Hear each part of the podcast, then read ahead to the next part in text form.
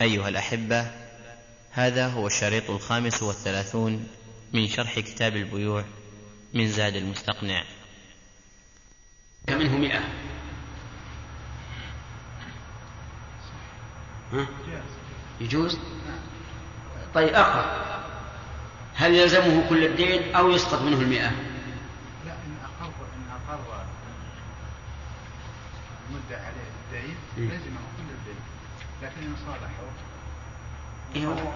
كان يماطل به ويقول ما عندي لك شيء مرة ومرة يقول اصبر علي ومرة قال تعال أقدر بديني وأعطيك منه مئة قال أقرر. ما ما. طيب. نعم. يصح الإقرار ولا يصح الصلح؟ يصح الإقرار ولا يصح الصلح لأنه مكره عليه. صحيح. ونقف على هذا حتى نبدأ. إيه لك هو معروف أن ليلة الثلاث بالذات. ولهذا نطلب منك أن تقرأ علينا الدرس اليوم. معك؟ تفضل سام بسم الله الرحمن الرحيم. الحمد لله وصلى الله وسلم على نبينا محمد وعلى اله وصحبه اجمعين قال المصنف رحمه الله تعالى في باب الوكاله والتوكيل في كل حق ادمي من العقول والكتوب والعرق والتراث والبدعه وتملك المباحات من الصيد والحشيش ونحوه لا الظهار واللعان والأيمان. وفي كل حق لله تدخله النيابة من العبادات والحدود في إسكابها واستيفائها وليس للوكيل أن يوكل فيما وكل فيه إلا أن يدعى إليه. والوكالة بسم الله الرحمن الرحيم. الحمد لله رب العالمين. آه، ما معنى الوكالة في اللغة؟ وفي الاصطلاح في اللغة التفويض. نعم.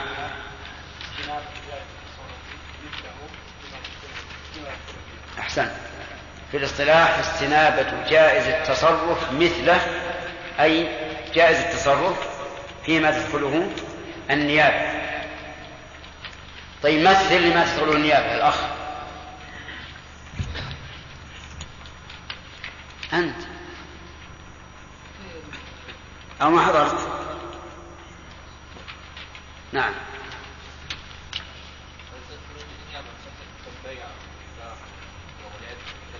البيع والنكاح والطلاق والعتق والرجعة وغير ذلك أشياء كثيرة.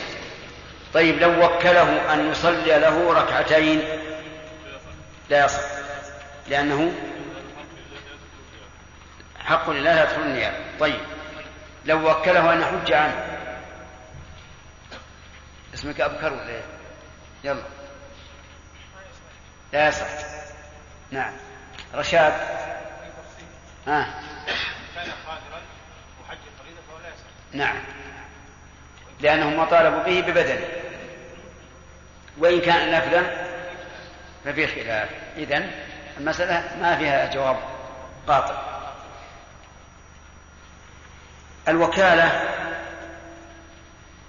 يدل على جوازها الأثر والنظر الأثر من القرآن والسنة والنظر من المعنى المعقول من القرآن لا. إيش؟ قوله تعالى في قصة أصحاب الكهف قوله تعالى فابعث أحدكم بورقكم هذه البينة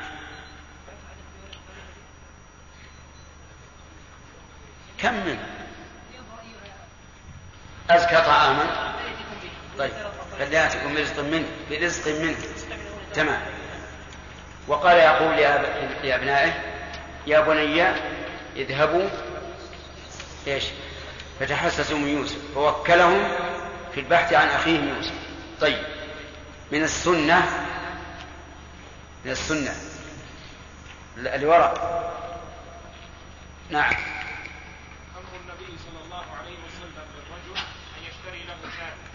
نعم. أحسنت. الرسول وكل عروة بن الجعد أن يشتري له أضحية بدينار. أحسنت. ولم أمثل كثيرة من السنة. طيب. آه، من النظر محمد شراب من النظر أن هذا مما يقوم عنه مصالح الناس يحتاج إليه. نعم. قد يكون الإنسان محتاج إلى شيء ولا يستطيع؟ أن هذا مما تكون الحاجة إليه وتقوم به مصالح الناس لأن الإنسان قد يحتاج إلى شيء ولا يستطيع أن يباشره بنفسه. فكان من حكمة الله ورحمته أن أذن لهم بالتوكيل. طيب أحسن. ما هي القاعدة أو الضابط في من له التوكيل والتوكل؟ الذي ذكره المؤلف إنما له تصرف في شيء بنفسه وله التوكل والتوكيل فيه. أحسنت هذا ضابط. كل من له التصرف في شيء فله أن يتوكل ويوكل فيه. طيب.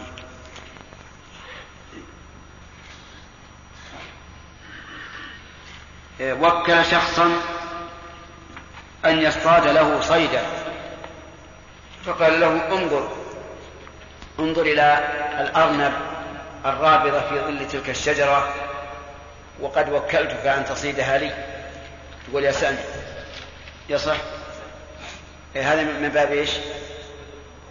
من باب تملك المباحات. طيب ومثل لو وكله أن يحش له حشيشا في مكان فإنه يكون وكيلا له. طيب إذا صادها فلمن تكون؟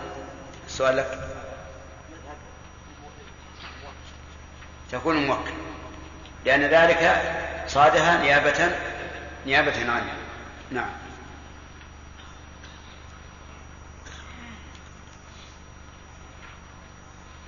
هل يصح التوكيل في إثبات الحدود أو لا؟ اصبر يا شيخ لا أستعجل. تعرف إثبات الحدود؟ ما شرحنا؟ طيب. طيب إذا نبدأ. قال المؤلف رحمه الله تعالى وفي كل حق. يعني وتصح الوكالة في كل حق لله تدخله النيابة. اعلم أولا أن الأصل في حقوق الله أنه لا يجوز فيها الوكالة. هذا الأصل. لأن حقوق, الله المقصود بها إقامة التعبد لله عز وجل وهذه لا تصح إلا من الإنسان نفسه. لأنك لو وكلت غيرك فهل فعله تحس بأن إيمانك زاد به؟ عجيب يا جماعة. لا. ولذلك كان الأصل في حقوق الله أن لا تصح الوكالة فيها. خذوا هذا الضابط. الأصل في حقوق الله أن لا تصح الوكالة فيها وذلك لأن المقصود بها التعبد لله وهذا لا يصح فيما إذا قام به غير المكلف. واضح؟ لكن إذن لا نجيز الوكالة في شيء من العبادات إلا فيما ورد به الشرع. هذا هو الأصل. ولننظر. أولا الصلاة. هل ورد التوكيل فيها؟ لا. أبدا. لا فرضها ولا نفلها. هل ورد قضاؤها عمن مات وعليه صلاة لا. لم يرد. لا في الفرض ولا في النفل. إذن الصلاة لا تصح الوكالة فيها لا في حال العجز ولا في حال القدرة ولا في الفرض ولا في النفل الزكاة تصح الوكالة فيها؟ نعم تصح الوكالة فيها. للعاجز والقادر يعني يصح أن يوكل القادر شخصا يؤدي زكاته إلى الفقراء. حتى لو قال له خذ زكاتي من مالي وهو لا يعلم عنها قال أحص مالي وخذ زكاته وتصدق بها على الفقراء وتصدق بها على الفقراء فإن ذلك جائز لأن الوكالة في الزكاة له صورتان الصورة الأولى أن يحصي الإنسان ماله ويعرف زكاته ويأخذها ثم يسلمها. إلى الوكيل وهذا لا إشكال فيه والثمرة التي تحصل بأداء الزكاة تحصل في هذه الحال أو لا؟ تحصل لأن الإنسان يشعر الآن بأنه أخرج من محبوباته ما يكره أن يخرج منها لكن الله يحب ذلك فأخرجها لله. الصورة الثانية أن يوكل شخصا في إحصاء, في إحصاء ماله ويقول أحص مالي وأخذ زكاته هذا لا شك أنه لن يكون في قلبه ما كان في قلب الأول. لأنه لا يحس بأنه أخرج شيئا معينا تتعلق به النفس من ماله المحبوب إليه. لكن مع ذلك تصح الوكالة أو لا؟ تصح الوكالة. تصح. وهذا ثابت بالسنة. وإذا ثبت بالسنة فهي الفاصل. فقد كان النبي صلى الله عليه وسلم يوكل في إخراج الزكاة ويوكل في حفظها ويوكل في قبضها صلوات الله وسلامه عليه. طيب. وإذا صحت الوكالة بالزكاة فلا فرق بين أن يعين المدفوع له أو لا يعين. بأن يقول ادفع زكاتي لفلان. أو يقول ادفعها لمستحق. لا فرق. لكنه إذا عين الجهة فإن الوكيل لا يصرفها لا يصرف الزكاة في غيرها إلا بعد مراجعة الموكل لو قال أعطها فلانا ما لا يمكن أن يصرفها لغيره إلا بإذن الموكل لأن الوكيل محدود تصرفه بما إيش؟ بما وكل فيه. طيب لو فرض أن صاحب المال قال أعطي زكاة فلانا وهو يعلم أن فلانا لا يستحق لكنه لم يعلم إلا بعد أن فارقه الموكل. لأنه إذا قال أعط زكاة فلانا وهو يعلم أنه ليس بأهل سيقول له فورا إنه لا يستحق ولا حرج عليه أن يقول ذلك بل يجب عليه أن يقول. لأن بعض العوام المساكين يقول لا لا تقطع رزق. قال لك عط زكاة فلان عطه إياه. سواء يدري يستحق أو لا. وهذا غلط هذا خيانة ولا تجوز. إذا كان إذا كنت تعلم أنه لا يستحق يا أخي هذا ما يستحق. فإذا قال أعطها إياه وإن لم يستحق أنا المسؤول. ماذا تقول؟ أقول لا. قل لا. لأني لو فعلت لأعنت لأعنته على الإثم حيث أد وضع الزكاة في غير محله محله. في غير محله. نعم. انتبه. أما إذا كنت لم أعلم إلا بعد أن فارقني الموكل يعني أعطاه مثلا 100 ريال قال خذ هذه الزكاة أعطيها فلان. وبعد أن فارقني عرفت أن فلانا لا يستحق. فهنا أوقف العطاء. حتى أراجع وأقول إن فلانا لا يستحق. فإذا قال أعطه ولو كان لا يستحق أقول لا. لا أعينك على الإثم. فإن قال أعطه إياها تطوعا. يصح؟ وأعطيها إياه؟ نعم. طيب. نأتي للصيام إذن الزكاة يجوز التوكيل في قبضها وإخراجها للعاجز ويش والقادر. لأن السنة وردت به ولأنها في الحقيقة يتعلق بها حق ثالث. وهو المستحق. وهو المستحق. فمتى وصلت إلى مستحقها من أي جهة كانت؟ فهي في محلها. نأتي إلى الصوم. نأتي إلى الصوم. الصوم هل يجوز أن يوكل أحدا يصوم عنه؟ لا. لا فرض ولا نفل حتى لو كان عاجزا. عليه كفارة مثلا وهو شيخ كبير وله أولاد. وعليه كفارة صيام ثلاثة أيام. كفارة وش صيام ثلاثة أيام؟ كفارة إيش؟ كفارة يمين. أو صيام ثلاثة أيام في أيضا كفارة أخرى. فدية. فدية. فدية الأذى. على كل حال هو عليه ثلاثة أيام. فقال لأبنائه صوموا عني ثلاثة أيام. أيجزي ذلك؟ لا يجزي. هو عاجز ما يقدر. لا يجزي. نعم. لأن ذلك لم يرد عن النبي صلى الله عليه وسلم. وإذا لم يرد فقد قلنا إن الأصل في العبادات. لا. الأصل في, في العبادات أنه لا يجوز التوكيل فيها. ما هو التوقيف؟ التوقيف معروف. لكن الأصل أنه لا يجوز التوكيل فيها لأنه أي التوكيل يفوت المقصود من التعبد لله عز وجل. اسمعوا يا أخي وانتفع واضح هذا؟ طيب. إذا لو أن العاجز وكل في الصوم ما أجزى إذا كان عجزه لا يرجى زواله ووكل في الإطعام عنه. يجزي أو لا؟ يجزي. لأن الإطعام يشبه الزكاة. الإطعام يشبه الزكاة فيجزي. طيب إذا مات إذا مات فهل يقضى عنه أو لا يقضى نعم. أما النفل فلا يقضى. النفل لا يقضى لأنه لم يرد. وما دام لم يرد فالأصل إيش؟ عدم القضاء.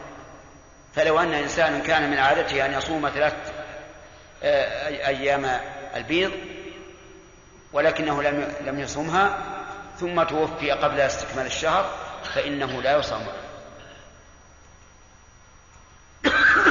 إذا كان واجبا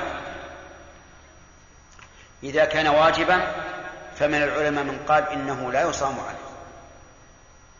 لأنه إذا مات وهو لم يصم صار كالشيخ الكبير والمريض الميؤوس منه فيطعم من تركته عن كل يوم مسكين ولا يصام عنه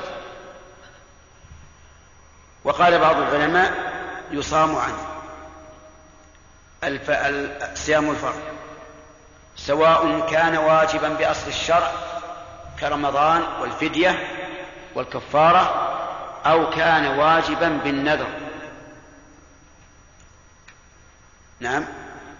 واستدلوا بقول بقوله صلى الله عليه وسلم في حديث عائشة في الصحيحين من مات وعليه صيام صام عنه ولي.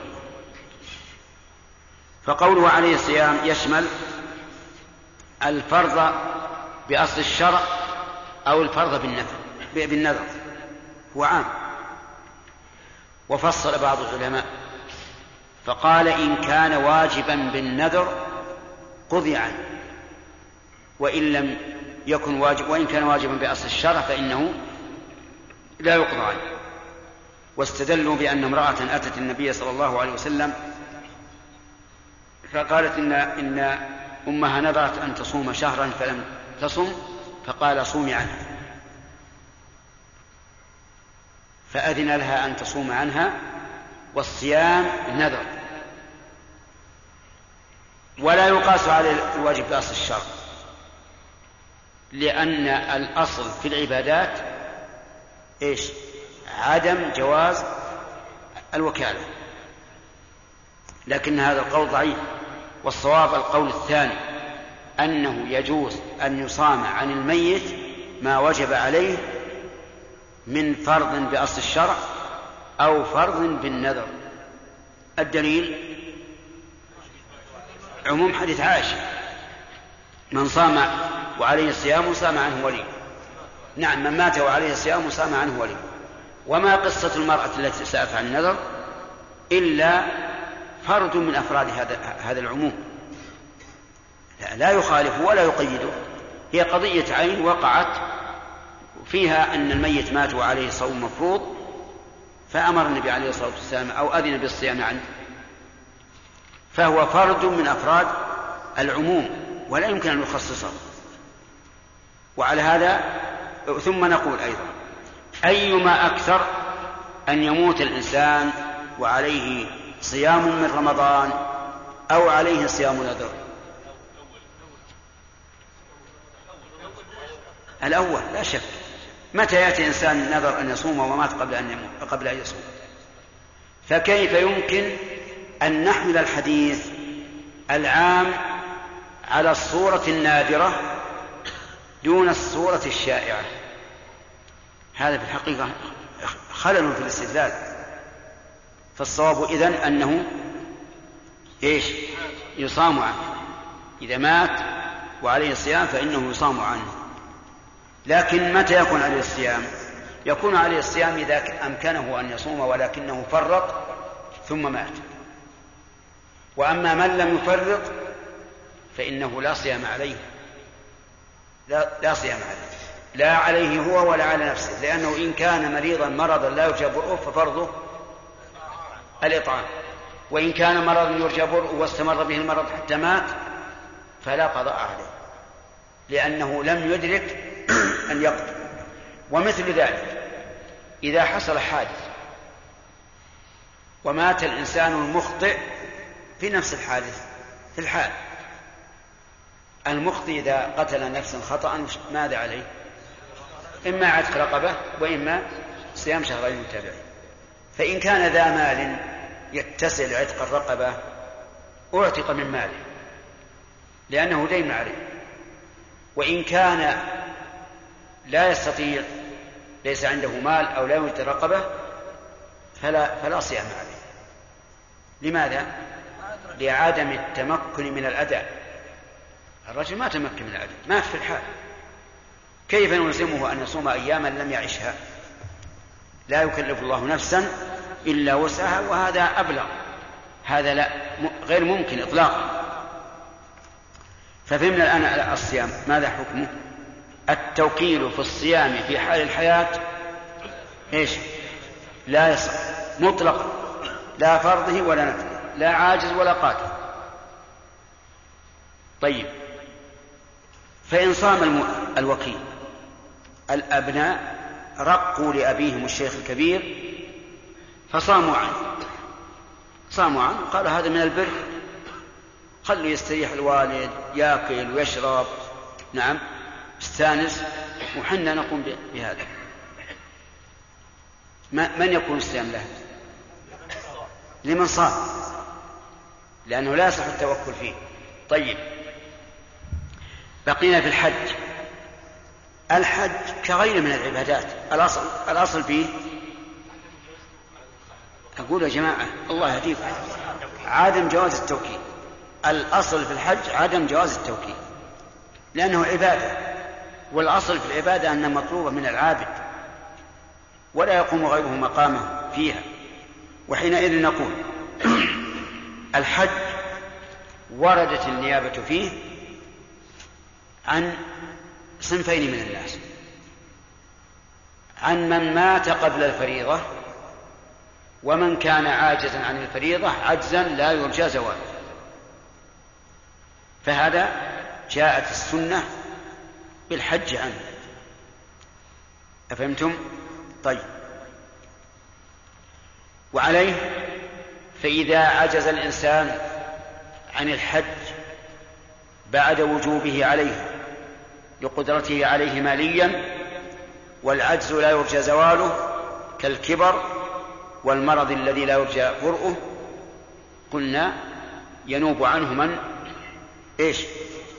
من يحج عنه؟ يوكل الإنسان يحج عنه لأن ذلك ثبت بالسنة. أو مات فإنه أيضا يقضى عنه لأنه ثبت ذلك بالسنة.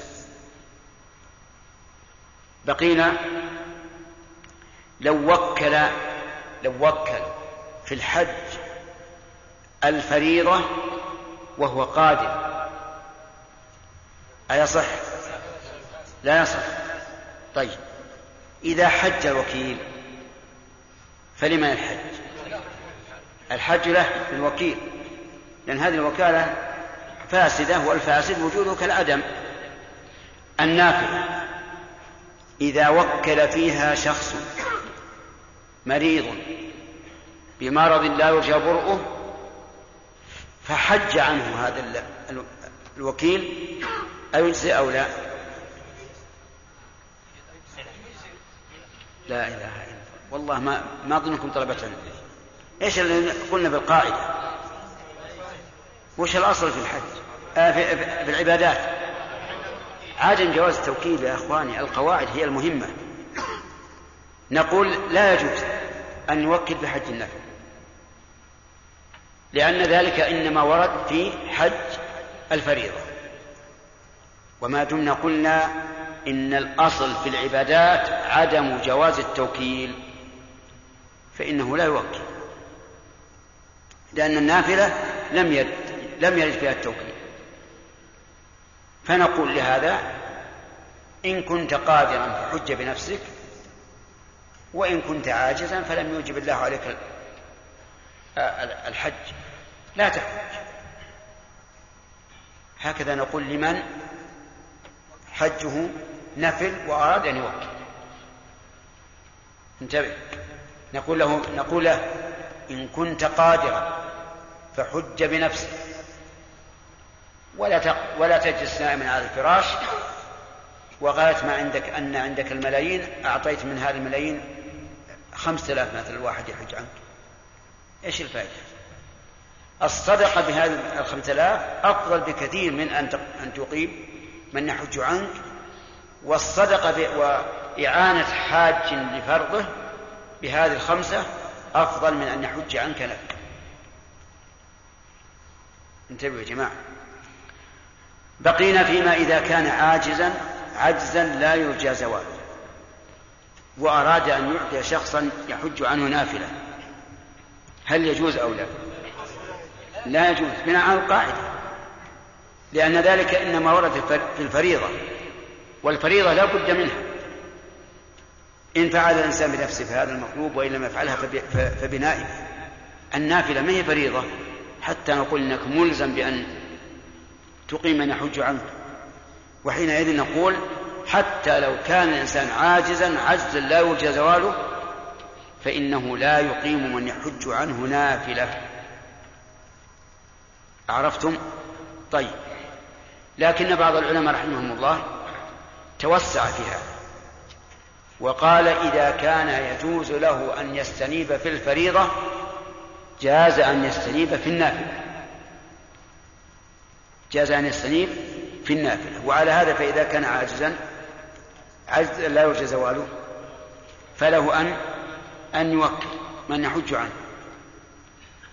لا قالوا لأن لأن طلب الفريضة من من من الإنسان بدنيا أقوى وأشد من طلب النافلة فإذا جاز التوكيل في الأشد جاز التوكيل في الأخف لكن هذا التعليل معارض بالتعليل الأول وهو أن المطالب بالفريضة لا بد أن أن يأتي بها إما بنفسه أو أو بنائبه طيب إذا كان نعم وبعضهم أيضا توسع وقال النفل يجوز التوكيل فيه ولو كان قادرا. ولو كان قادرا. وهذا من من غرائب العلم. لأن هذا لا يصح أثرا ولا نظرا. لا يصح أثرا لأنه لم يرد عن النبي عليه الصلاة والسلام أن أحدا آه، حج عن أحد نافلة وأما نظرا فلأننا إن قلنا بالقياس على الفريضة فالفريضة لم ترد إلا في عجيب في حال العجز. عجزا لا يوجد زوال وبعضهم أيضا توسع توسعا ثالثا. وقال يجوز أن يوكل الإنسان في حج النفل ولو في أثنائه ولو في أثنائه. وعلى هذا إذا طفت إذا ذهب إنسان للعمرة وطاف ووجد مشقة وهي نافلة وقال للإنسان يا فلان وكلتك تسعى عنه وتحلق عنه على هذا القول يجوز. وهذا في الحقيقة من أضعف الأقوال. أن يجوز أن يستنيب شخصا في إكمال النافلة لأن الحج إذا شرع فيه الإنسان صار فرضا واجبا عليه. لا يمكن أن يتحلل منه إلا بإتمامه أو الإحصار عنه. أو بالعذر إن اشترط. لقول الله تعالى وأتموا الحج والعمرة لله. فالحج من بين سائر الأعمال. إذا شرعت فيه وهو نفل يلزمك أن تتمه ما فيه. قال الله تبارك وتعالى الحج أشهر معلومات فمن فرض فيهن الحج فجعل الإحرام بالحج فرضا. وقال تعالى ثم ليقضوا تفتهم يعني الحجاج وليوفوا نذوره. فالمهم أن أصح الأقوال في هذه فهمتم الآن الأقوال في المسألة. أن بعض الناس توسع في النفل توسعا فاحشا ضعيفا.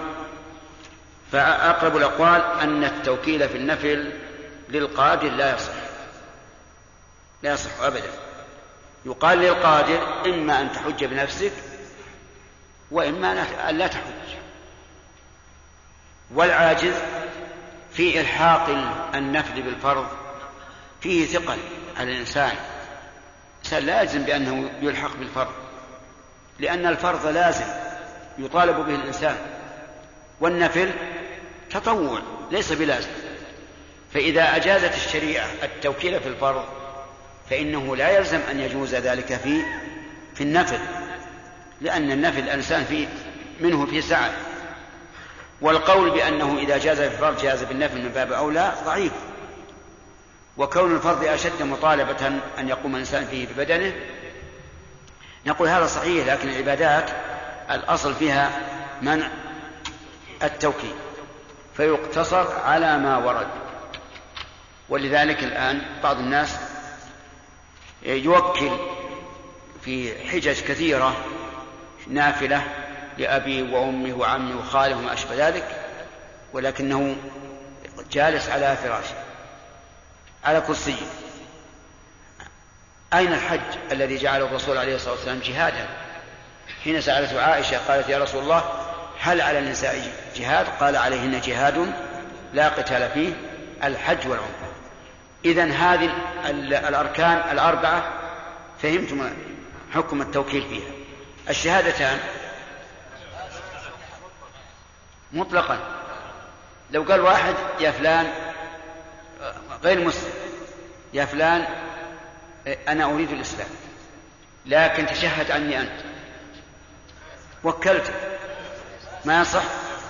ولو كانت من كاتب العدل. وثيقة. طيب صح. هذا لا يمكن. وعلى كل حال اعرفوا هذه القاعدة. الأصل في العبادات منع التوكيل فيها. لأن التوكيل فيها يفوت المقصود من العبادة وهي وهو التذلل لله عز وجل والتعبد له ويقتصر فيها على ما ورد. شيخ بارك الله فيكم. بقينا في من مات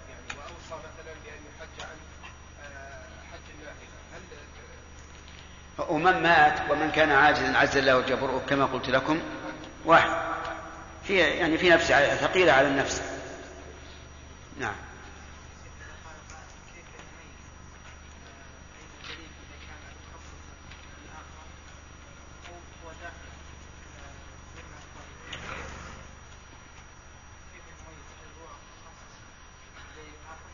أين المخصص هو الذي يأتي بحكم مخالف للعام. هذا المخصص. وأما إذا أتى الدليل بحكم مطابق للعام فهو من بعض أفراده فلا يخصصه لو قلت لك مثلا أكرم الطلبة. أكرم الطلبة. ثم قلت أكرم ساميا. معناها الطلبة الباقين ما, ما, ما نكرمهم؟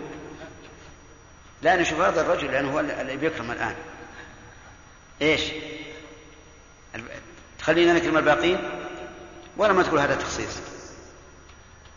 لأن حكم الخاص مطابق لحكم العام. فنص عليه للعناية به مثلا. تنزل الملائكة والروح. لما قال والروح لأن نقول على الملائكة ما تنزل. طيب. إذا قلت أكرم الطلبة ثم قلت لا تكرم سامية. تخصيص ولا لا؟ نعم. هو تخصيص؟ أسألك.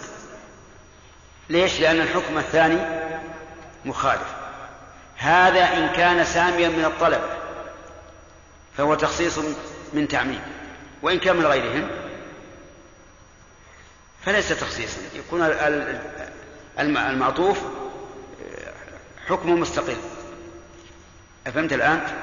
طيب. نعم. آدم.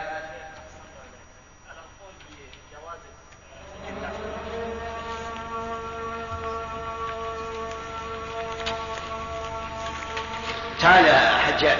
أنت خلاص خلاص نخلي واحد يقعد مكانك ها؟ ترجع.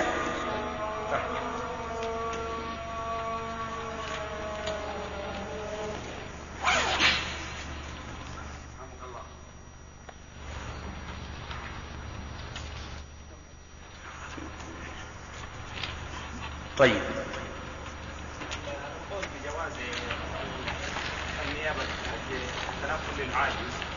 هل يجوز لمن جاز له ذلك أن يعني يستريب عنه أكثر من واحد؟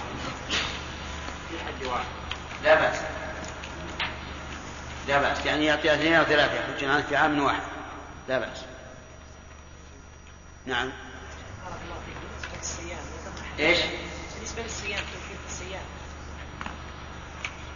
توكيل في الصيام. نعم. شيخ اشكال علي مثل حديث عائشة قال من صام من مات وعليه الصيام صام عنه وليه. شيخ لم يذكر في الحديث إنه قبل أن يموت يوكل أو هذا ما في التوكيد هذا الرسول عليه الصلاة والسلام هو الذي وكل. نعم. إذا إذا حق الوكيل وكالة بوكالة فاسدة. بمال الموكل. يعني إذا وكله لكن كانت الوكالة فاسدة كان يكون قادرا على الحج. فوكل غيره نعم. لكن حق بمال الموكل فهل يجب عليه بمال؟ ال- ال- الموكل الموكل حق اي نعم. إذا كان الوكيل يعلم أن هذا لا يصح. إذا كان يعلم أنه لا يصح. اصبر يا رجال.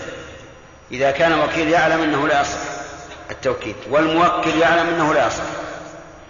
أخذ المال وجعل في بيت المال لأن كل منهما أقدم على محرم. فلا يمكن نج- نجعل ال- الوكيل ينتفع ولا الموكل.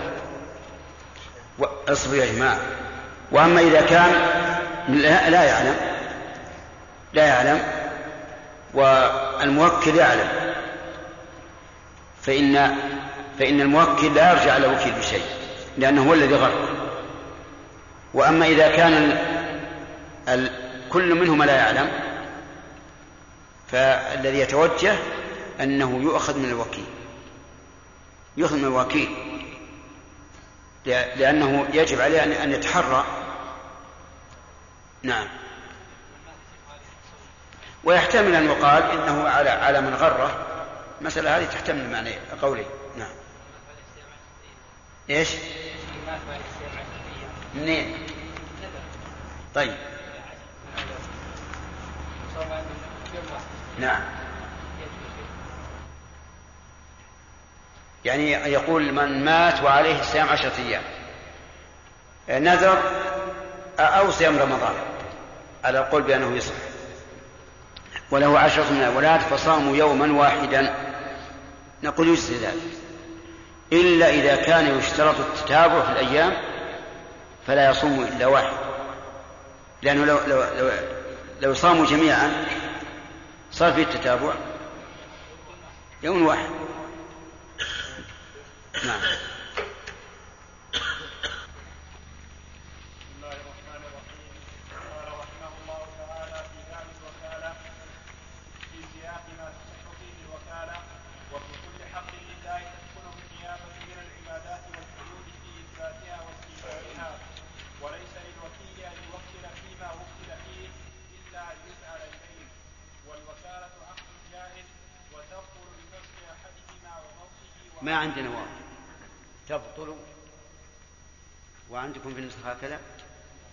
بدون واو. بالواو المتن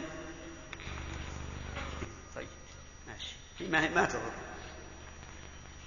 بفسخ أحدهما وموته وعزل الوكيل وحجر الشهيد. ومن وكل في بيع أو شراء لم يبع ولم يشتري لنفسه وولده ولا يبيع بعرض ولا نساء. ولا نساء ولا نساء ولا يبيع بعرض ولا نساء ولا بغير نقد البلد وان باع بدون ثمن المثل أو دون ما قدره له اشترى قدره عندك أو دون ما قدره له أو اشترى له بأكثر من ثمن المثل أو مما قدره له صح وضمن النقص والزيادة وإن باع بأزيد أو قال بع بكذا مؤجلا فباع به حالا أو اشتري بكذا حالا فاشترى به مؤجلا ولا ضرر فيهما صح وإلا فلا بسم الله الرحمن الرحيم. الحمد لله رب العالمين وصلى الله وسلم على نبينا محمد وعلى آله وأصحابه ومن تبعهم بإحسان إلى يوم الدين. سبق لنا قاعدة مهمة في التوكيل في حقوق الله حيث قلنا إن الأصل إيش؟ المنع. المنع وذلك لأن التوكيل في العبادات يفوت المقصود من التعبد والتذلل لله عز وجل. إلا ما دل دليل على جوازه فالدليل حاكم وليس محكوما عليه وإلا فالاصل المنع. في حقوق الآدميين الأصل فيه الجواز لأنه من المعاملات والأصل في المعاملات الحل إلا ما قام الدليل على على من واستعرضنا العبادات الخمس. عبادة عبادة وبينا ما لا يصح به التوكيل وما يصح مطلقا وما يصح بتفصيل. ثم ننتقل الآن إلى ما بقي مما يمكن التوكيل فيه. قال وفيما نعم والحدود في إثباتها واستيفائها. أظن تكلمنا عليها. الحدود. الحدود جمع حد. والمراد به هنا كل كل عقوبة مقدرة من الشرع على معصية. كل عقوبة مقدرة على الشرع من الشرع على معصية. هذه الحدود. فلنستعرضها. الزنا حد. القذف حد. السرقة حد. قطاع الطريق حد. كم هذه؟ أربعة. الزنا بنص القرآن. الزانية والزاني فاجلدوا كل واحد منهما مئة جلد. وجاءت السنة بزيادة على ذلك وهو أن يغرب الزاني والزانية عن بلد عن البلد الذي حصل فيه الزنا لمدة عام. وإن كان محسنا وهو الذي قد تزوج بنكاح صحيح وجامع زوجته فإن حده الرجم حتى وإن كان قد فارق الزوجة هذا الزنا. القذف حده ثمانون جلدة والذين يرمون المحصنات ثم لم يأتوا بأربعة شهداء فاجلدوهم ثمانين جلدة. ولا تقبلوا لهم شهادة أبدا إلى آخر. السرقة حدها. قطع اليد اليمنى من مفصل الكف. لقول الله تعالى, لقول الله تعالى والسارق والسارقة فاقطعوا أيديهما جزاء بما كسبا نكالا من الله والله عزيز حكيم. قطاع الطريق حدهم ما ذكره الله في قوله إنما جزاء الذين يحاربون الله ورسوله ويسعون في الأرض فسادا أن يقتلوا أو يصلبوا أو تقطع أيديهم وأرجلهم من خلاف أو ينفوا من الأرض. هذه أربعة أنواع من الحد. وهل أو فيها للتخيير أو للتنويع؟ في ذلك للعلماء قولان. قول إنه للتنويع وقول آخر للتخيير. فعلى القول بالتنويع يقول أن يقتلوا أو يصلبوا. هؤلاء إذا قتلوا وأخذوا المال. إن قتلوا فقط بدون أخذ المال قتل إن قتلوا وأخذوا المال قتلوا وصلبوا إن أخذوا المال فقط تقطع أيديهم وأرجلهم من خلاف بأن تقطع اليد اليمنى والرجل اليسرى.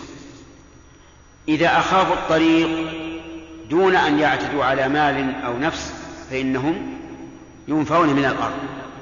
والنفي من الأرض هل معناه أن يطردوا من هذا المكان أو أن يحبسوا؟ في هذا قولان أيضا للعلماء. منهم من قال إن النفي من الأرض أن يحبسوا لا أن يطردوا إلى بلاد أخرى لأنهم ربما إذا طردوا إلى بلاد أخرى عادوا مرة أخرى فلم نستفد من نفيهم. أما حبسهم فإنهم يحبسون عن عن عن, عن الناس فلا يتعدى شرهم إليهم والأرجح في هذا أنه يرجع إلى اجتهاد القاضي. إن رأى أن ينفيهم من الأرض إلى بلاد أخرى أو أن يحبسوا على حسب ما يرى. كم هذه؟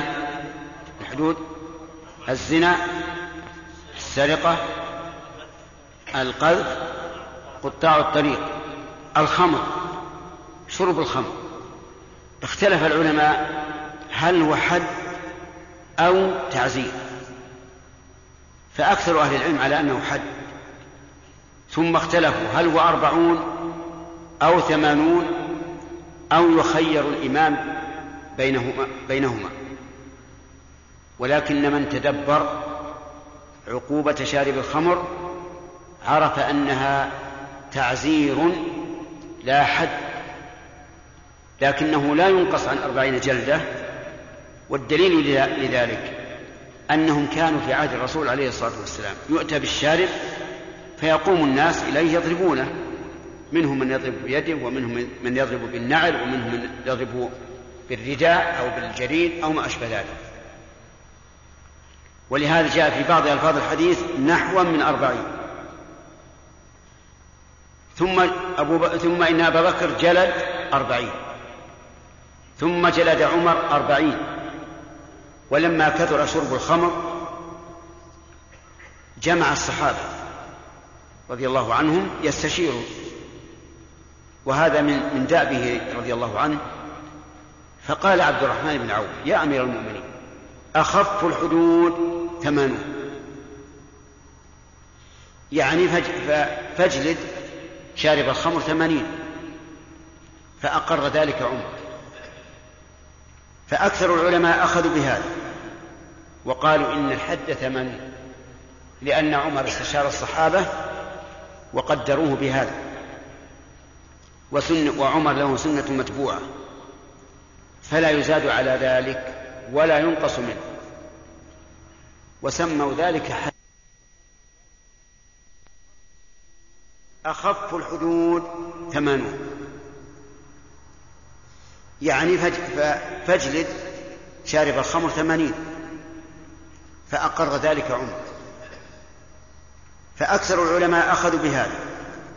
وقالوا إن الحد ثمانين لأن عمر استشار الصحابة وقدروه بهذا. وسن وعمر له سنة متبوعة.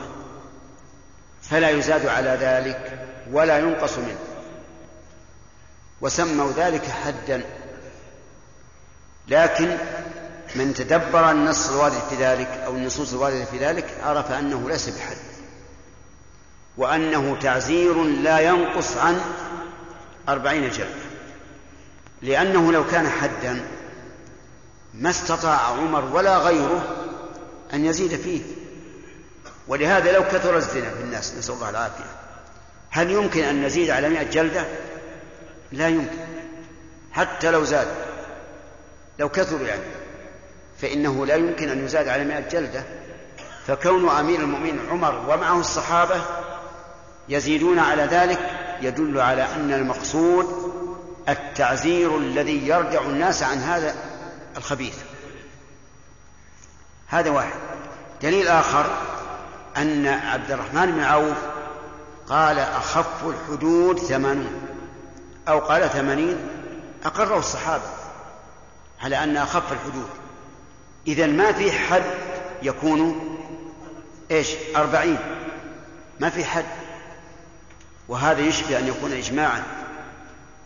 لأن عمر ما قال لا في حد فالصواب أنه تعزير وبناء على ذلك لو كثر الناس وكثروا وكثروا فلولي الأمر أن يزيد على ثمانين. بالكم أو بالنوع أو بالكيفية. حتى لو مثلا رأى أن يعزر شارب الخمر بغير ذلك فلا بأس إلا أنه لا يقطع عضوا من أعضائه. لأن بدن الإنسان محترم ولا فيه وليس فيه قطع. اللهم إلا في السرقة وقطاع الطريق. هذه الحدود. يرى بعض الناس أن من الحدود الردة ويكتبون هذه في مؤلفاتهم ولكن هذا ليس بصحيح. لأن الردة إذا تاب المرتد ولو بعد القدرة عليه فإنه يرفع عنه القتل ولا يقتل. ولو كانت حدا ما ارتفع بعد القدرة عليه لقول الله تبارك وتعالى إلا الذين تابوا من قبل أن تقدروا عليهم فاعلموا أن الله غفور رحيم. فالصواب أن القتل بالردة ليس حدا. حتى على قول من يقول إن من أنواع الردة ما لا تقبل فيه التوبة. مع أن الصحيح أن جميع أنواع الردة تقبل فيه التوبة. تقبل كل أنواع الردة. حتى لو سب الإنسان رب العالمين أو الرسل أو الملائكة ثم تاب فإنه فإن توبته مقبولة. لأن من المشركين من سب من سبوا سبوا الله عز وجل ومع ذلك قبلت توبته ثم إن عموم الأدلة قل يا عبادي الذين أسرفوا على أنفسهم لا تقنطوا من رحمة الله إن الله يغفر الذنوب جميعا. يدل على أن أي ذنب تاب الإنسان منه فإن الله يتوب عليه. حتى لو سب الله جهارا نهارا ثم تاب وحسنت حاله الحمد لله باب التوبة مفتوح. لكن من سب الرسول عليه الصلاة والسلام ثم تاب فإننا نقبل توبته. ولكننا نقتله. نقتله لأن سبه للرسول حق آدمي. ولا نعلم أعاف عنه الرسول أم لا لأن الرسول قد مات. فالقتل لا بد منه. لكنه إذا تاب يقتل على أنه إيش؟ على أنه مسلم. يغسل ويكفن ويصلى عليه ويدعى له بالرحمة ويدفن مع المسلمين. على كل حال الحدود الآن. يجوز التوكيل في إثباتها واستيفائها. ومن الموكل؟ الموكل من له إقامة الحد. من له إقامة الحد. في عهد الرسول عليه الصلاة والسلام. الأمير هو القاضي والرسول هو القائد وهو الإمام عليه الصلاة والسلام. فلا إشكال في الموضوع. وكذلك إذا كان الأمراء هم القضاة فلا إشكال أيضا لأنهم سوف يحكمون أولا ثم ينفذون ثانيا. فالأمراء هم الذين يوكلون في إقامة الحدود.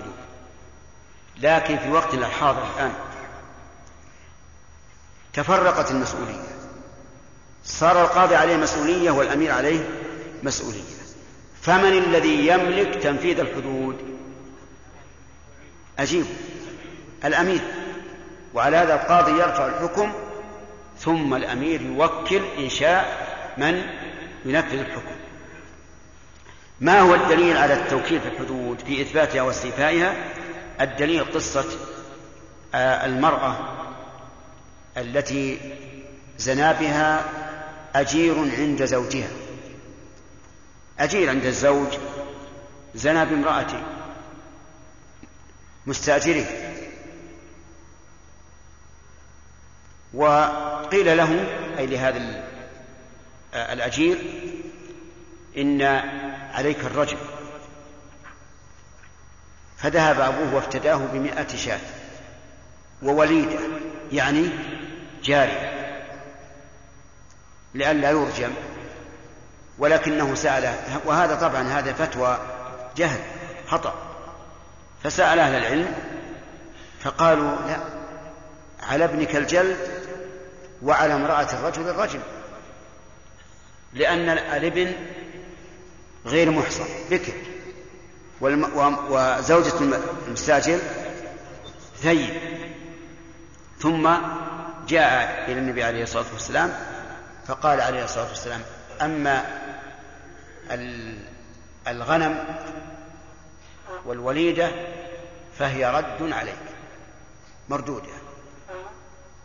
يعني لا يملكها الزوج ولا الزوج وذلك لأن هذا الحكم مخالف لحكم الله ورسوله وبه نعرف أن ما قبض بغير حق يجب أن يرد إلى صاحبه وأن على زوجة هذا الرجل وعلى ابنك جلد مئة وتغريب عنه المهم أن الرسول عليه الصلاة والسلام قال لرجل من الأنصار اغدو يا أنيس إلى امرأة هذا فإن اعترفت فارجمها. فهذا توكيل في إيش؟ في إثبات الحد واستيفاء في إثباته حين قال إن اعترف. وفي استيفائه حين قال فارجمه. وعلى هذا فيجوز لولي الأمر أن يوكل في إثبات الحدود أي فيما تثبت به وفي تنفيذها ولكن الأفضل أن يباشر ذلك بنفسه ولا سيما في عصرنا الآن. أن يباشر ذلك بنفسه لئلا يحصل خطأ في الإثبات أو خطأ في التنفيذ. لكن الكلام على أن هذا جائز والدليل هذه القصة التي سمعتموها. الحدود في إثبات في في إثباته واستيفائه ثم قال وليس للوكيل أن يوكل فيما وكل فيه إلا أن يجعل إليه. الوكيل يتصرف بالإذن ممن؟ من الموكل. وإذا كان يتصرف بالإذن من الموكل فإنه يجب أن لا يتعدى ما وكل فيه. لا بصفة العقد ولا بالمعقود, بالمعقود له. فإذا قال وكلتك أن تبيع هذا العبد على فلان. وكلتك أن تبيع هذا العبد على فلان. فعندنا الآن تعيين في المبيع وتعيين في المشتري. هل يملك الوكيل أن يبيع عبدا آخر من عبيد الموكل؟ لا. لأنه خص بمعين. هل يملك أن يبيع العبد المعين على شخص غير زيد؟ لا لأنه يتصرف بالإذن فوجب أن يكون تصرفه بحسب ما أذن له فيه. خذ هذه القاعدة. أن الوكيل يتصرف بالإذن فوجب أن يكون تصرفه بحسب إيش؟ ما أذن له فيه. لا يتعداه. إما لفظا وإما عرفا. طيب هل له أن يوكل؟ لا ليس له أن يوكل. فإذا وكلت فلانا أن يبيع هذا هذه السيارة فليس له أن يوكل أن يوكل غيره. لماذا؟ لأنني وكلته هو بنفسه فليس له أن يوكل غيره. لأني قد أثق به ولا أثق بغيره. أفهمتم يا جماعة؟ واضح. قد أثق به ولا أثق بغيره. ولا سيما في الأمور التي يختلف فيها القصد اختلافا كبيرا. كما لو وكلت شخصا يفرق زكاته. وأراد أن يوكل غيره. هذا لا يمكن. لأن لأن الزكاة أمرها عظيم. وربما أثق بفلان ولا أثق بغيره. فلا يجوز إذن أن يوكل فيما وكل فيه إلا في أحوال ثلاث. الحالة الأولى قال إلا أن يجعل إليه. يجعل هذا مبني لما لم يسمى فاعل. فمن الفاعل؟ الموكل. يعني إلا أن يجعل الموكل ذلك للوكيل. فيقول وكلتك في كذا ولك أن توكل من شئت أو من تثق به أو أن توكل فلانا جارك أو فلانا قريبك أو ما أشبه ذلك. هذه واحدة. إذا جعل إليه ووكل حسب ما جعل إليه. يكون قد تصرف بحسب الوكالة ولا لا؟ نعم. يكون قد تصرف بحسب الوكالة. لأنه جعل لأن الأمر جعل إليه.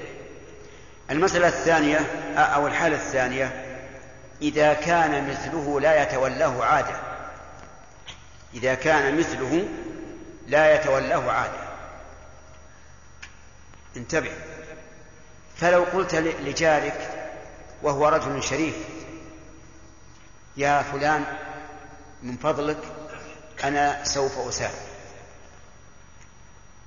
اشتر لأهلي للبقرة اشتر لها الألف كل يوم. وهو رجل شريف إما وزير ولا قاضي ولا أمير. الرجل الآن بيشتري علف كل يوم من المبيع. هل له أن يوكل من يشتري العلف ولا نقول, أنت رح بنفسك؟ يعني ما قال لك أن توكل.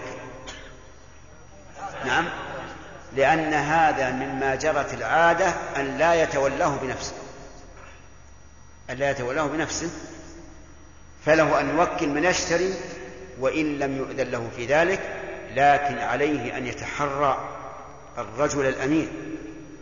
أكثر مما يتحراه لماله. آه المسألة الثالثة أو الحالة الثالثة إذا كان يعجز عن مثله عادة. إذا كان الوكيل يعجز أن يقوم بمثل هذا العمل. نعم عادة. مثال ذلك وكلت رجلا أن يصعد بحجر كبير إلى السطح لأني أريد أن أبني به السطح وهو رجل ضعيف ما يتحمل. هل له أن يوكل من يحمل الحجر إلى فوق؟ أنا موكله هو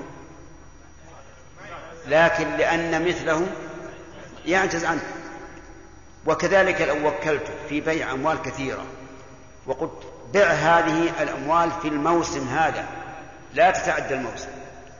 وهي أموال كثيرة لو أنه باشرها بنفسه لانتهى الموسم قبل التصريف. فهنا له إيش؟ أن يوكل. له أن يوكل. فصار الوكيل ليس له أن يوكل إلا في ثلاث حالات. الأولى والثانية أن لا يكون مثله يتولاه بنفسه والثالثة أن يكون عاجزا عنه. ففي هذه الحال له أن يوكل. فإذا قال قائل كيف أجزتم أن يوكل في الحالين الأخريين؟ يقول لأن هذا وإن لم يأذن فيه الموكل لفظا فهو كالمأذون فيه عرفا. كل أحد يعرف أني إذا قلت لجاري الشريف يا فلان اشتري آه، اشتري العلف للبقرة كل يوم. يعرف أني ما أردت أن يشتري بنفسه. أليس كذلك؟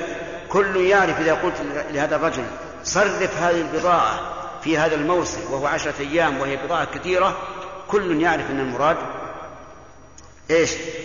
أن ينفي أن يصرفها بنفسه أو بوكيل. ففي الحقيقة أن هذه الحال الأحوال المستثنية الحالين أن هاتين الحالين المستثنيين هي في الحقيقة داخلة في قوله إلا أن يجعل إليه لكن لما ذكرها العلماء نقول إلا أن يجعل إليه لفظا وأما الثانية والثالثة فقد جعل ذلك إليه عرفا. طيب. ثم قال المؤلف رحمه الله والوكالة عقد جائز. الوكالة عقد وليست فسخا. جائز من الناحية التكليفية أو من الناحية الوضعية. نعم. من الناحية الوضعية لأن لأنه من الناحية التكليفية ذكر من قبل تصح بكل قول نعم بكل قول يدل الإذن ويصح التوكيل بكل حق آدمي. لكن من الناحية الوضعية هل هي من العقود الجائزة أو من العقود اللازمة؟ يقول المؤلف إنها عقد جائز. والعقد الجائز هو الذي يملك كل واحد من المتعاقدين فسخه بدون رضا الآخر. هذا العقد الجائز هو الذي يملك كل من المتعاقدين فسخه بدون رضا الآخر. ولا إذنه أيضا. وجه ذلك ظاهر. أن أن أن الموكل الأمر الأمر إليه وأن الوكيل يتصرف بإذنه. فللوكيل أن يرجع وللموكل أن يرجع أيضا. ثم إن قوله الوكالة عقد جائز يفيد إلى أن يفيد أن العقود منها جائز ومنها لازم. وهو كذلك. فعقد البيع بعد التفرق من المجلس إذا لم يكن شرط خيار عقد لازم لقول النبي صلى الله عليه وسلم فقد وجب البيع. عقد لازم. الرهن عقد لازم من جانب المرتهن. عقد جائز من جانب الراهن. لا عكس. طيب. الرهن عقد جائز من جانب المرتهن. عقد لازم من جانب الراهن. ووجهه ظاهر. لأن الحق لمن في الرهن؟ للمرتهن. فإذا رضي بإطلاق الرهن وإزالته فالحق له. لكنه حق على الراهن فلا يملك أن يتخلص منه. واضح؟ طيب. الوكالة؟ جائز من الطرفين. وبهذا تمت الأقسام. العقود ثلاثة أقسام. عقد لازم من الطرفين. وعقد جائز من الطرفين. وعقد لازم من طرف جائز من طرف. طيب. الوكالة عقد جائز. قال تبطل بفسخ أحدهما. أنا عندي بإسقاط الواو وهو الأصح. لأنك إذا قلت وتبطل لم تكن هذه الجملة تفسيرا لقوله جائز. والجملة في الواقع الجملة استئنافية تفسير لمعنى الجائز. تبطل بفسخ أحدهما. من أحدهما؟ الوكيل والموكل. تبطل بفسخه. وظاهر كلام المؤلف رحمه الله أنها تبطل بفسخ أحدهما مطلقا ولو مع ضرر ولكن يجب أن نعلم أنها تبطل بفسخه يعني يجب أن نقيد هذا. ما لم تتضمن ضررا فإن تضمنت ضررا فإنه ليس لأحدهما أن يضر صاحبه.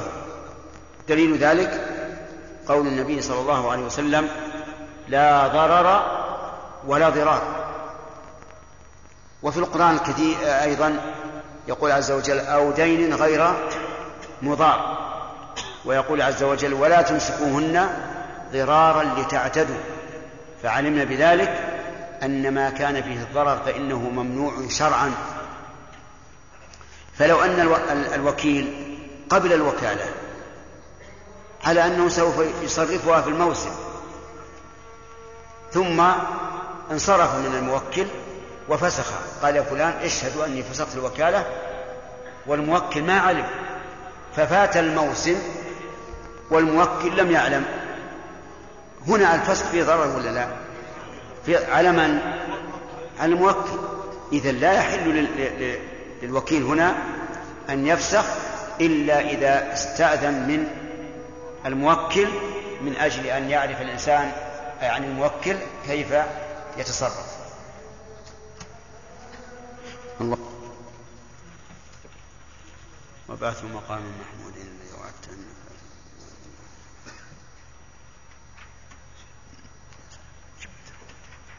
وعزائم مغفرتك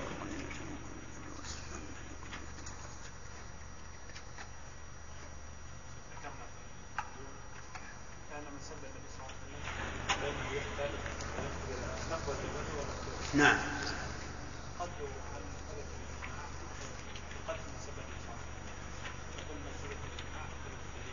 إيش؟ هل ثبت نعم. لا مو بالإجماع. لا ليس بالإجماع. لا ليس بالإجماع ولكن لا حد يجب أن يقتل على كل حال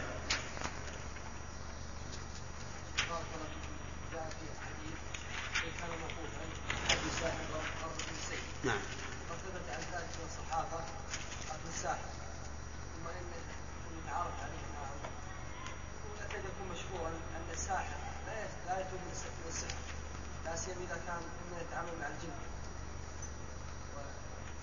يعني لماذا نقول بان الحد يقتل؟ كيف حد؟ يعني الساحر يقتل بكل حال. نعم. حتى لو تاب لأنه سوف يظهر التوبة لكن فيما بينه وبين هذا قد قد يقال إنه يقتل على كل حال لأن لا نعلم صحة توبته. لا نعلم صحة توبته. أما لو علمنا ذلك فما الذي يخرجه من قوله تعالى قل يا عبادي الذين أسرفوا على أنفسهم لا تقنطوا من رحمة الله. يقتل تعزيرا. طبعا أقرب ما إنه تعزير. لدفع شره. نعم. ليس هناك عمل من الاعمال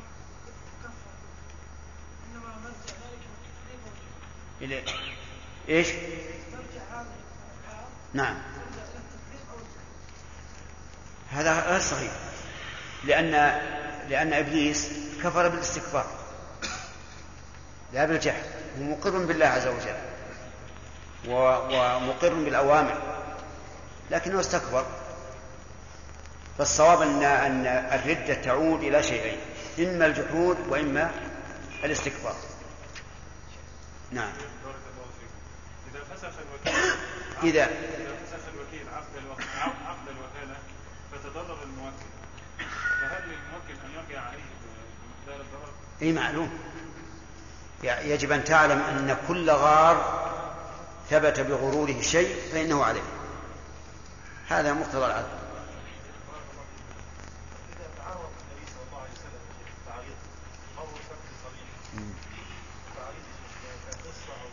يقولون إن التعريض بالسب أشد من التصريح. لأنه ينطلي على كثير من الناس. فمثلا الذين قالوا لمريم ما كان أبوك امرأ سوء وما كانت أمك بغيا؟ هذا أشد من لو قالوا أنت زاني. نعم.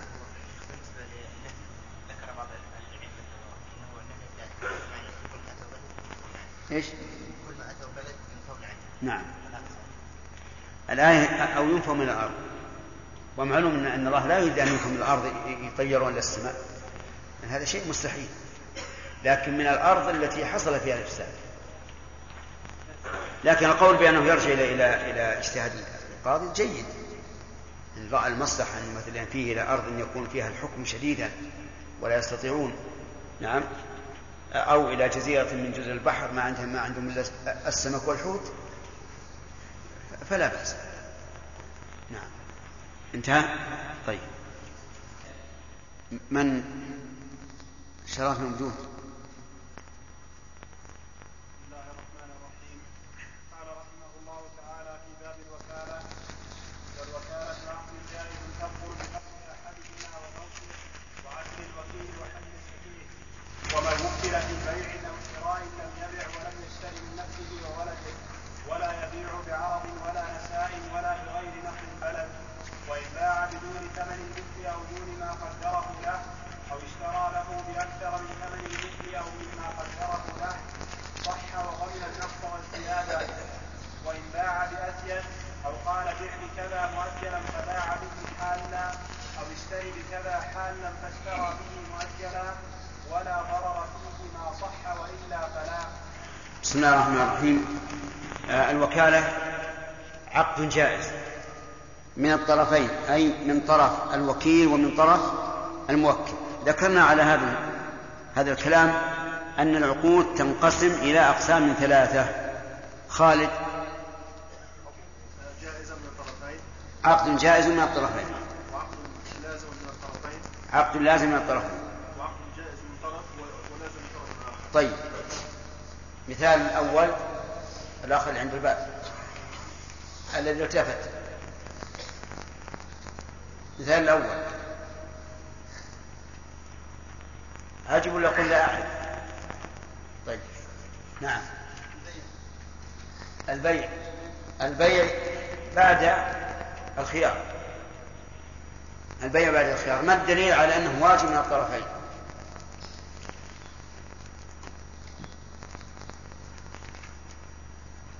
نعم.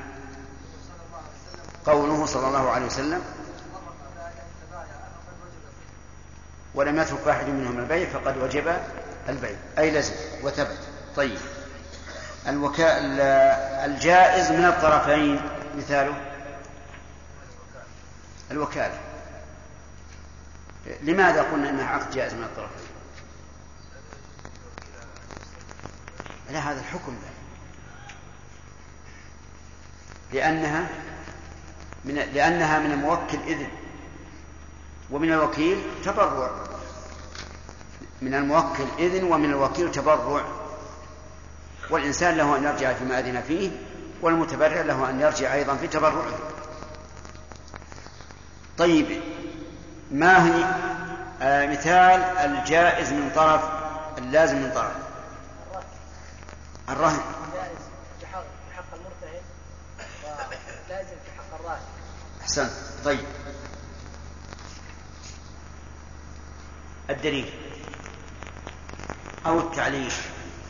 التعليل لأن الر- المرتهن له الحق أن يسقط حقه نعم. لأن الرهن حق للمرتهن.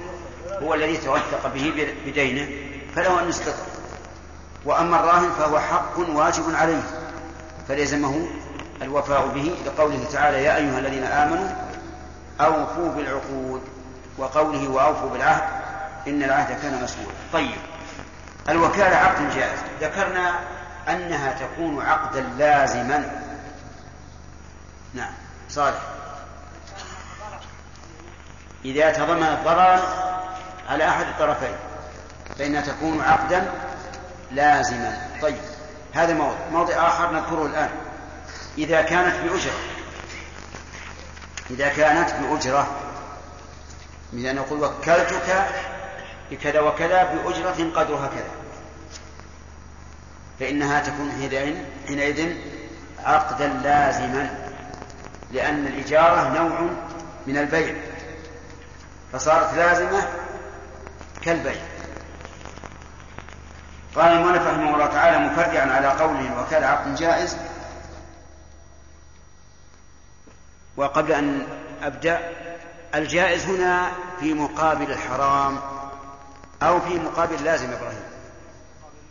في في مقابل اللازم. نعم. وبه نعرف أن أن كلمة جائز لها تفسيرات بحسب إيش؟ يعني بحسب الموضوع والقرينة. الجائز عند المناطق والكلام غير الجائز هنا. الجائز ما أمكن وجوده وعدمه. في كتب الكلام والمنطق إذا قال جائز يعني ما أمكن وجوده وعدمه. والمستحيل ما أمتنع, ما امتنع وجوده أو عدمه. والواجب ما وجب لزوم أو وجوده أو عدمه الوكالة عقد جائز تبطل بفسخ أحدهما هذه واحد وسبق أن هذا مقيد بما إذا لم يكن هناك ضرر أو كانت جارية مجرى الإجارة. الثاني قال وموته. إذا مات الوكيل بطلت الوكالة. وإذا مات الموكل بطلت الوكالة. وجه ذلك إذا مات الموكل انتقل المال إلى ورثته. فلا بد من تجديد الوكالة إذا شاءوا أن يستمروا على الوكيل. أما الوكيل فتبطل بموته لأن الموكل إنما رضيه بعينه. فإذا مات فإن المعقود عليه قد اضمحل وزال وفات. فتكون فتبطل بذلك الوكالة. مثال ذلك رجل وكل شخصا أن يبيع بيته. قال وكلتك أن تبيع بيتي. ثم قدر الله على الموكل أن يموت. فحينئذ لا يحل للوكيل أن يبيع البيت ولا أن يتصرف فيه. بل يجب أن يبلغ الورثة أنه قد انتهت الوكالة. لأنه إيش؟ لأن الملك الآن انتقل إلى إلى الورثة. مثال آخر وكل شخصا في بيع بيته ثم قدر الله أن يموت الوكيل. فتنفسخ الوكالة. ولا يحل للوكيل أن يوكل شخصا بعد موته يتولى البيع.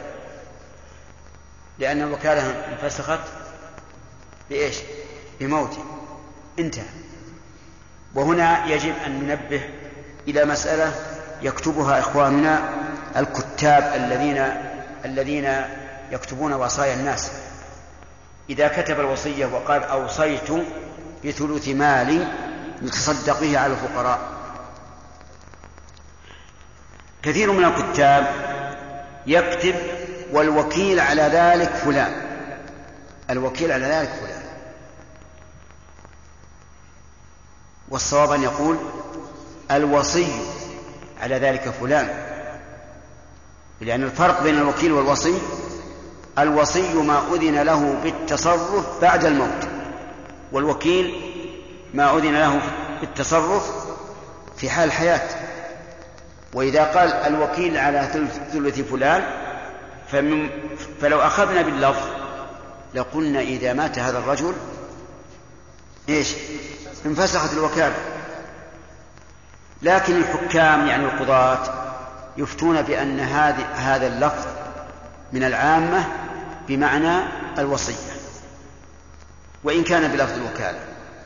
ولكن نقول للكتاب ينبغي أن تحرروا الكتابة وإذا ذكرت وصية فلان بشيء لا تقل والوكيل فلان.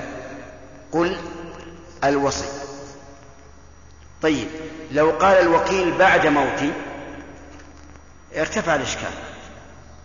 لأنه إذا قيد الوكالة بعد الموت فإننا نعلم علم اليقين أنه أراد الوصية. طيب آه، تنفسخ تبطل بفسخ أحدهما وموته. وعزل الوكيل. قوله عزل الوكيل هذه العبارة لم نرها في كتب في المنتهى ولا في الإقناع. ولا في المقنع أيضا الذي هو أصل الكتاب. وهي في الحقيقة زائدة لأن عزل الوكيل يغني عنه قوله بفسخ أحدهما لأن فسخ أحدهما أي الوكيل أو الموكل إذا فسخ الموكل فهذا يعني أجيب يا جماعة عزل الوكيل إذا ما حاجة يقال عزل الوكيل لكن لعل المؤلف رحمه الله لعل هذا من المؤلف سبقة قلم. على كل حال تبطل بعزل الوكيل. وعزل الوكيل هو فسخ الموكل للوكالة. وظاهر كلام أنها تبطل بعزل الوكيل سواء علم أم لم يعلم. انتبه. سواء علم أم لم أم لم يعلم. وظاهر كلامه أيضا أنها تبطل بعزل الوكيل بالقول أو بالفعل. بالقول أو بالفعل. طيب. مثال ذلك. رجل وكل شخصا في طلاق زوجته. للوكيل أن امشوا معي. أن يطلق. كيف يفسخ؟ ما عندنا فسخ وكله في طلاق زوجته. فللوكيل أن يطلق؟ بناء على وكالة الزوج. لكن بعد أن انصرف الزوج بعد أن انصرف الزوج أشهد أنه عزل الوكيل عن الوكالة. أشهد أنه عزل. الوكيل ذهب إلى الزوجة وطلق. فما الحكم على ما ذكره المؤلف؟ هل تطلق الزوجة أو لا؟ لا تطلق. لماذا؟ لأنه عزل. لأنه عزل. ونحن نقول إن طلق بعد بعد علمه أنه عزل فلا شك أن الطلاق لا يقع. لأنه رفع عنه رفعت عنه الوكالة. وإن طلق ولم يعلم فالمؤلف فظاهر كلام المؤلف أنه إيش؟ أنه لا يقع الطلاق. لأنه عزل. وهذه المسألة فيها خلاف بين العلماء في مذهب الإمام أحمد فمنهم من يقول لا ينعزل إلا بعد العلم ومنهم من يقول ينعزل ولو قبل العلم. والذي يظهر أنه إن تعلق به حق ثالث فإنه لا ينعزل فإنه نعم فإنه لا ينعزل. وإلا انعزل مثال هذا. وكل إنسانا أن يبيع بيته. وكل شخص قال بيع بيتي. وبعد انصراف الوكيل قال الموكل اشهدوا أني عزلت وفسخت الوكالة. والرجل ذهب وباع البيت وتم البيع وقبض الثمن وتم الكتابة. فعلى رأي المؤلف البيع غير صحيح. البيع غير صحيح. والقول الثاني وهو رواية عن أحمد أن البيع يكون صحيحا. لأن المسألة الآن تعلق به حق حق ثالث. من هو الثالث؟ المشتري. وإذا قلنا ببطلان الوكالة لزم بطلان البيع وضياع حق المشتري وهذا القول أصح. أنه إذا تعلق به حق ثالث فإنه يبطل البيع. وأما إذا لم يتعلق به حق واحد فقد يقال إن القول بانعزاله قبل علمه ينعزل يتم ولا يصح التصرف. ذكرنا أن العزل يكون بالقول ويكون أيضا بالفعل. خلوكم معنا. يكون بالقول واضح. يقول اشهدوا أني عزلت فلانا أو أني فسخت وكالته أو أبطلت وكالته أو غير أو غير ذلك من العبارات الدالة على أنه إيش؟ فسخ الوكالة. طيب. بالفعل لو أنه وكل إنسانا أن يبيع بيته. وبعد انصراف الوكيل باع الموكل البيت نفسه. باع الموكل نفسه البيت. ثم إن الموكل الوكيل باعه. الموكل باعه على زيد. والوكيل باعه على عمرو. فماذا ماذا نصنع؟ هل نقول إن الوكيل انعزل أو لا؟ نعم انعزل لأن بيع الموكل للذي وكل وكل شخصا في بيعه يعني أنه عزله. يعني أنه عزل وهذا عزم بإيش؟ بالفعل. هذا عزم بالفعل. حينئذ انتبهوا لهذه المسألة. الوكيل باع على عمرو والموكل باع على زيد. إن أبطلنا بيع الوكيل فقد تعلق به حق. من؟ يا من هو؟ عمرو. وإن وإن أبطلنا نعم وإن وإن أبطلنا وتصرف الموكل وهو لا يمكن إبطاله لكن إذا صححنا تصرف الوكيل لازم من ذلك إبطال تصرف الموكل. أبطلنا حق من؟ زيد. فمن الآن من نقدم؟ نقول نقدم صاحب الأصل المالك. نقدم المالك وحينئذ نقول إن بيع الوكيل وقع على شيء انتقل ملكه عن عن من؟ عن صاحب. حتى صاحب الآن ما يمكن يتصرف فيه. فنقول لبيع الوكيل إنه باطل. إنه باطل. لأن هذه المسألة تعلق به حق ثالث ثم إن الموكل فيه انتقل عن ملك الموكل إلى ملك آخر فلا يمكن أن يبطل هذا الانتقال. الخلاصة. انعزال الوكيل يكون بالقول ويكون بالفعل. القول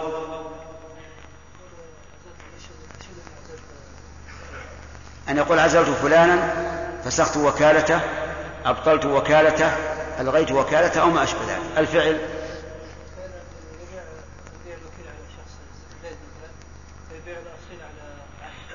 طيب.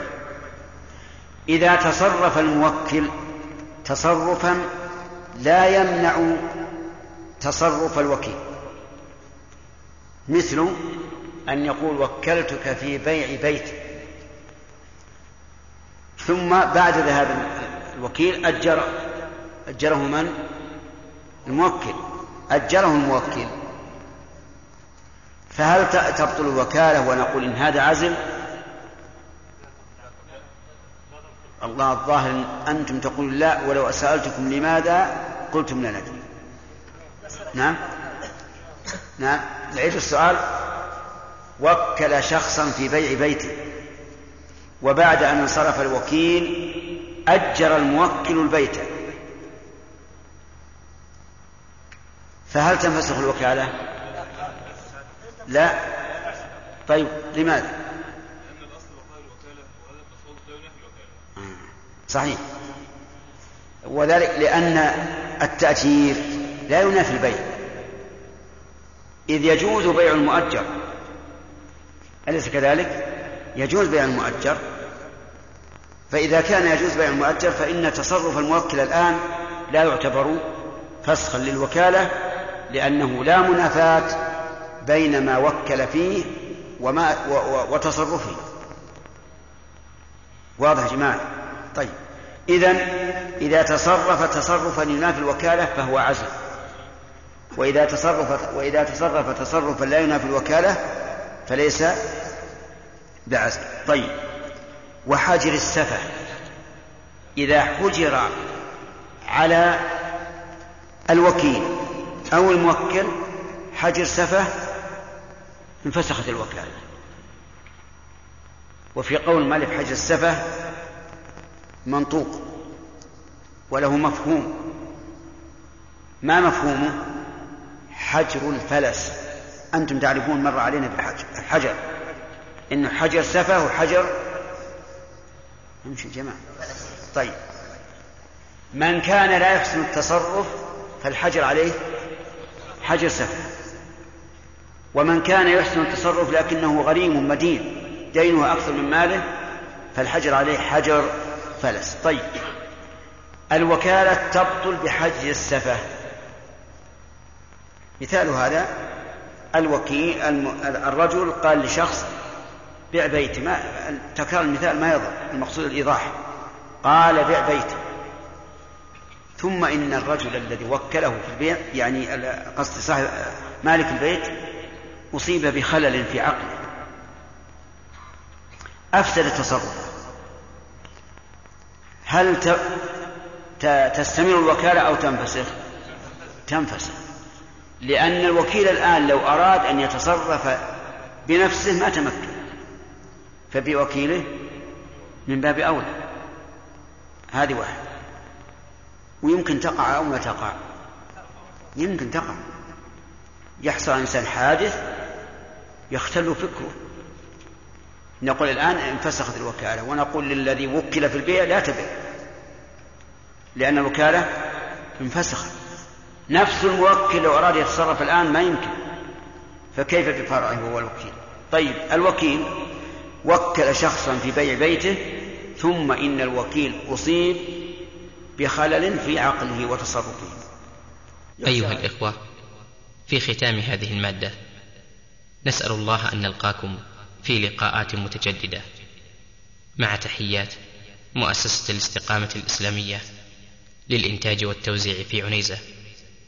شارع هلالة رقم الهاتف والناسخة الهاتفية صفر ستة ثلاثة ستة أربعة ثمانية ثمانية ثمانية صفر. والرقم الثاني صفر ستة ثلاثة ستة أربعة خمسة ثمانية ثمانية صفر. ورقم صندوق البريد اثنان وخمسمائة وألف.